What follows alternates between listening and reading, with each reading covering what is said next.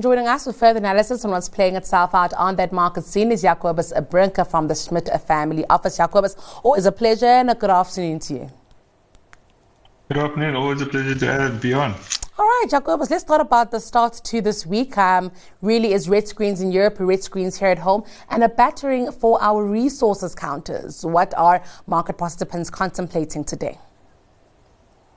Yeah, you know, obviously towards the end of last week, we saw a massive rally in gold and oil, you know, and all of the developments in the Middle East. And I think, um, you know, the fact that through some diplomacy, um, the US has sort of, you know, given or at least um, convinced Israel for now just to, to hang tight with the, the ground excursion. I think the market took that as a bit of a as a positive. Um, you know, there was obviously a lot of hedging going on um, into the weekend on Friday, so we still gold was spiking, oil was spiking. You know, no one really wanted to to come in on a Monday morning and then all out war broken out, and then you know we, we just saw those prices skyrocketing. So I think a lot of it this morning is a little bit of the unhedging of those sort of war trades, if you will.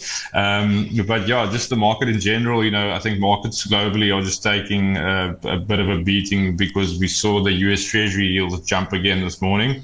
Um, you know, they reached five uh, percent um, on Friday after falling back a little bit, post some comments from from some of the Fed Reserve members. Um, but yeah, this morning up once again, the, the 10 years above 5%, um, the 30 years above 5%, you know, so there's clearly clearly some concern around that um, globally. I think that's just sort of spilling over to, to a lot of the other markets as well. I was actually keen to get your thoughts also on just the risk profile of the world.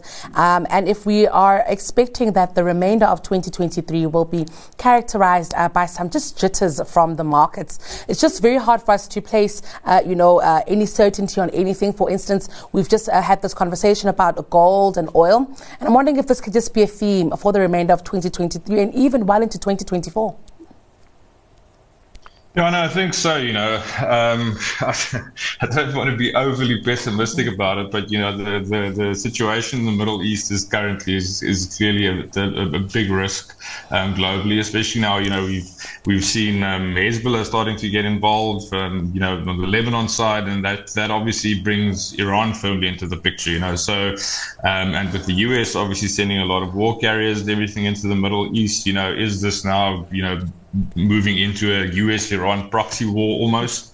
Um, you know, latest, latest news is we're getting China is also sending some military fleet um, towards the Middle East. You know, so yeah, it's a it's obviously a very fluid situation um, at the moment. Um, we have seen some positives. You know, we have seen some releases of, of some of the hostages out of Gaza by, by Hamas. Um, but yeah, you know, it it to me it's sort of you know it's it's almost you like you're getting this idea that everyone's using this as an excuse to sort of get involved and you know you don't want to you want to don't want to necessarily just be the most pessimistic guy the, out there but yeah you know things aren't looking great. And the possibility is also that this war could carry on for for a number of months you know.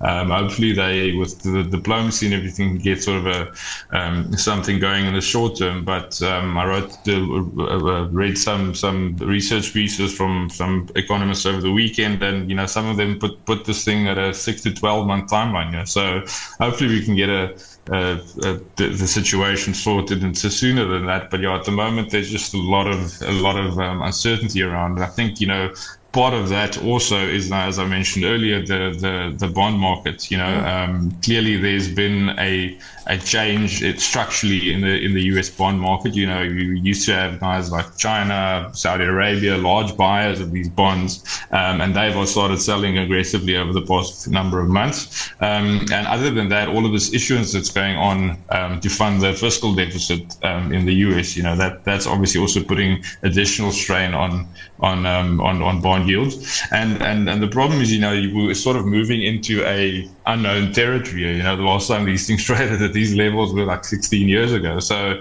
um, so yeah, I think just just all of those, and then we've got earnings week kicked off mm-hmm. last week. Um, some of a few interesting results there. Netflix obviously surprised on the upside, rallied quite hardly. Tesla was down, I think, about 15% on on very um, very poor results. Um, and yeah, the, there's four of the Magnificent Ooh. Seven reporting this week. You know, so I think all the eyes are going to be on those um, to, to, sort of drive um, sentiment, at least in the U.S. stock market, over the next few days. We're also expecting some GDP for the third quarter coming out of the US, um, as well as some inflation data. Any expectations there, Jacobus? Yeah, well, you know, the market um, is currently expecting, you know, a very strong GDP print um, out. Um, you know, a lot of it's got to do with the the, the net net import number, uh, net exports number. Sorry, um, but um, yeah, so you know that's that's obviously going to be an interesting to watch uh, one to watch. Um, other than that, you know, as you mentioned, we're getting interest rate decision from the ECB. I think just maybe a comment on interest rate in general. You know, I think even if you look at the US um, inflation, sorry, inflation rates. Inflation rates have clearly remained very sticky um, on the upside, and obviously with these moves in oil um, and a number of other commodities that have also shot up higher recently, you know, there there is a possibility that we actually could start see uh, start, start to see a reacceleration in in in inflation um, in in the coming months, um, and that could obviously put additional strain on the Fed. You know, they they said that they remain data dependent, but you know, it's it's kind of a bit of a misnomer that because you you you, you remain you remain dependent on data that's actually backward looking, mm. you know. So a bit of a catch twenty two situation there. Um, yeah, so I think it's going to be a, a, very interesting week just all around geopolitics, you know, earnings, GDP numbers, interest rate decisions. So yeah, a lot lot going on in the week. It is also a quiet week here at home, but we are expecting PPI uh, to come out. I'm wondering if you have any expectations of that. Of course, we did see uh, CPI a little bit more elevated than what we'd like. Yeah, you know, if you just sort of take the global trends, I think the PPI could also, you know, tends to sometimes lead CPI a little bit. Um, so, you know, wouldn't be surprised if we might get a print a little bit higher than expected, um, and but definitely a, a, little up a little bit from from the previous print. Um, but yeah, hopefully, you know, I think up until now, you know, we've been fairly fairly aggressive in, in our rate hiking cycle as well. Um, you know, more hesitant to pause than countries like the US or, or the EU. So I think, you know, um, South Africa's got a good grip on its inflation story. You know, the, the obviously the, the, the wild card now is what's going to happen in the Middle East and how's that going to drive things like oil, etc. You know, and food, food prices again, possibly. Well, Jacobus, I'm keen to get your stock pick in a jiff, but first, uh, let's uh, reflect on counters that have found favor with your industry peers. Gold acts as a safe haven asset in times of geopolitical turmoil, but with a slight lag. After the Russian invasion of Ukraine, it took gold 13 days to run up 7.21%, and post the 9 11 terrorist attacks, it took gold 18 days to appreciate by 7.1%. As of today, the gold price has already spiked over 8% since the 7th of October Hamas attacks on Israel. And I realize that Gold Fields is up more than 30% month to date. But uh, this is really a leveraged play on the gold price, and the share is still 18% below its 52 week high. UnitedHealth, which is American listed, if not the biggest, probably one of the biggest worldwide healthcare providers. Um, um, diverse range of services from, from you know delivering your pharmaceuticals to um, administration of benefits. Um, apart from the fact that historically they've got a great return on equity, a very convincing um, earnings history, very well managed. The what interests me is the effect that um, the development of AI is going to have on them, and I'm not talking large language models. I'm talking AI, in the sense of um, you know minimizing their bureaucracy, because that's that's what AI is. It's efficiency and productivity, and minimizing bureaucracy, um, uh, learning from past mistakes as far as underwriting is concerned, and, and more interestingly, technology-wise, in the field of some things like robotic surgery, for example, it's a it's a it's something positive that hasn't come through yet. And I think if it does, and I, and I suspect it will, it could change the earnings profile of that company. Counter take for today, my surprise quite a few is Pick n Pay. It's okay. down almost 60% year to date. Sure. At a 12 billion market cap, it trades at less than 10% of Shoprite's market cap. They have a new CEO, Sean Summers, on board. He used to be the CEO of the group and then um, left like um, almost two decades ago. Um, a lot of work on his hand. Um, he's reviewing the strategy. I know markets probably f- feeling that um, he's got a lot in his hands, but for those who are patient, I think it's a, a deep value opportunity from a from a fallen giant. All right, Jacobus keen to get your thoughts on some of those counters. We have Gold Fields, uh, Pick n Pay, and United Health.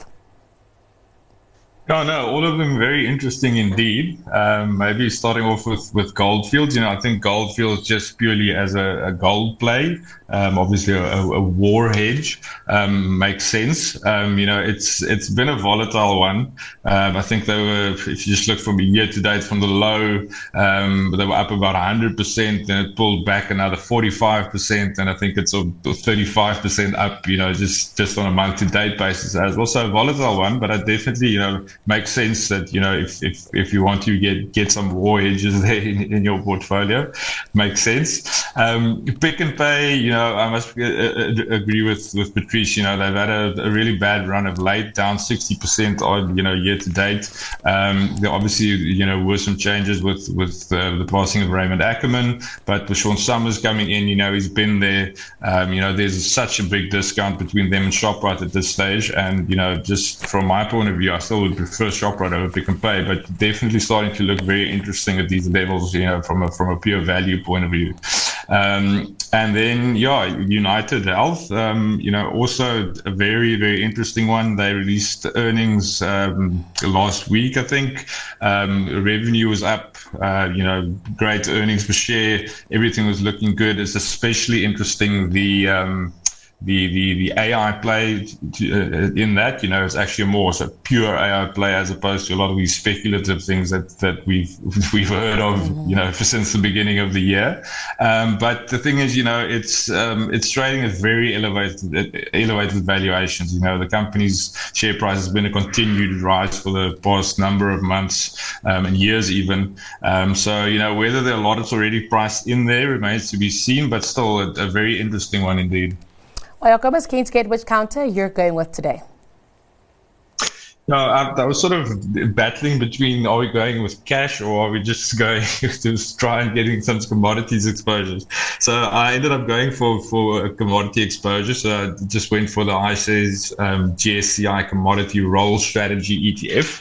It is a um, fairly broad uh, commodity index that it, um, that it tracks. Um, obviously, as most of these industries are, you know, it's fairly do- dominated by, by oil, um, but it is a very broad sort of diversified set that you get access to, um, and the way that they actually manage it, you know, with with some of the the way that these futures curves and the commodity markets do trade. Sometimes, you know, you do actually can make a loss if there's some backwardation versus um, just a, a, normal upper sloping curve. So um, these guys manage it quite intelligently as well, and um, I think yeah, just for a, a, a sort of a real asset hedge, I think that's it's one to one to look at.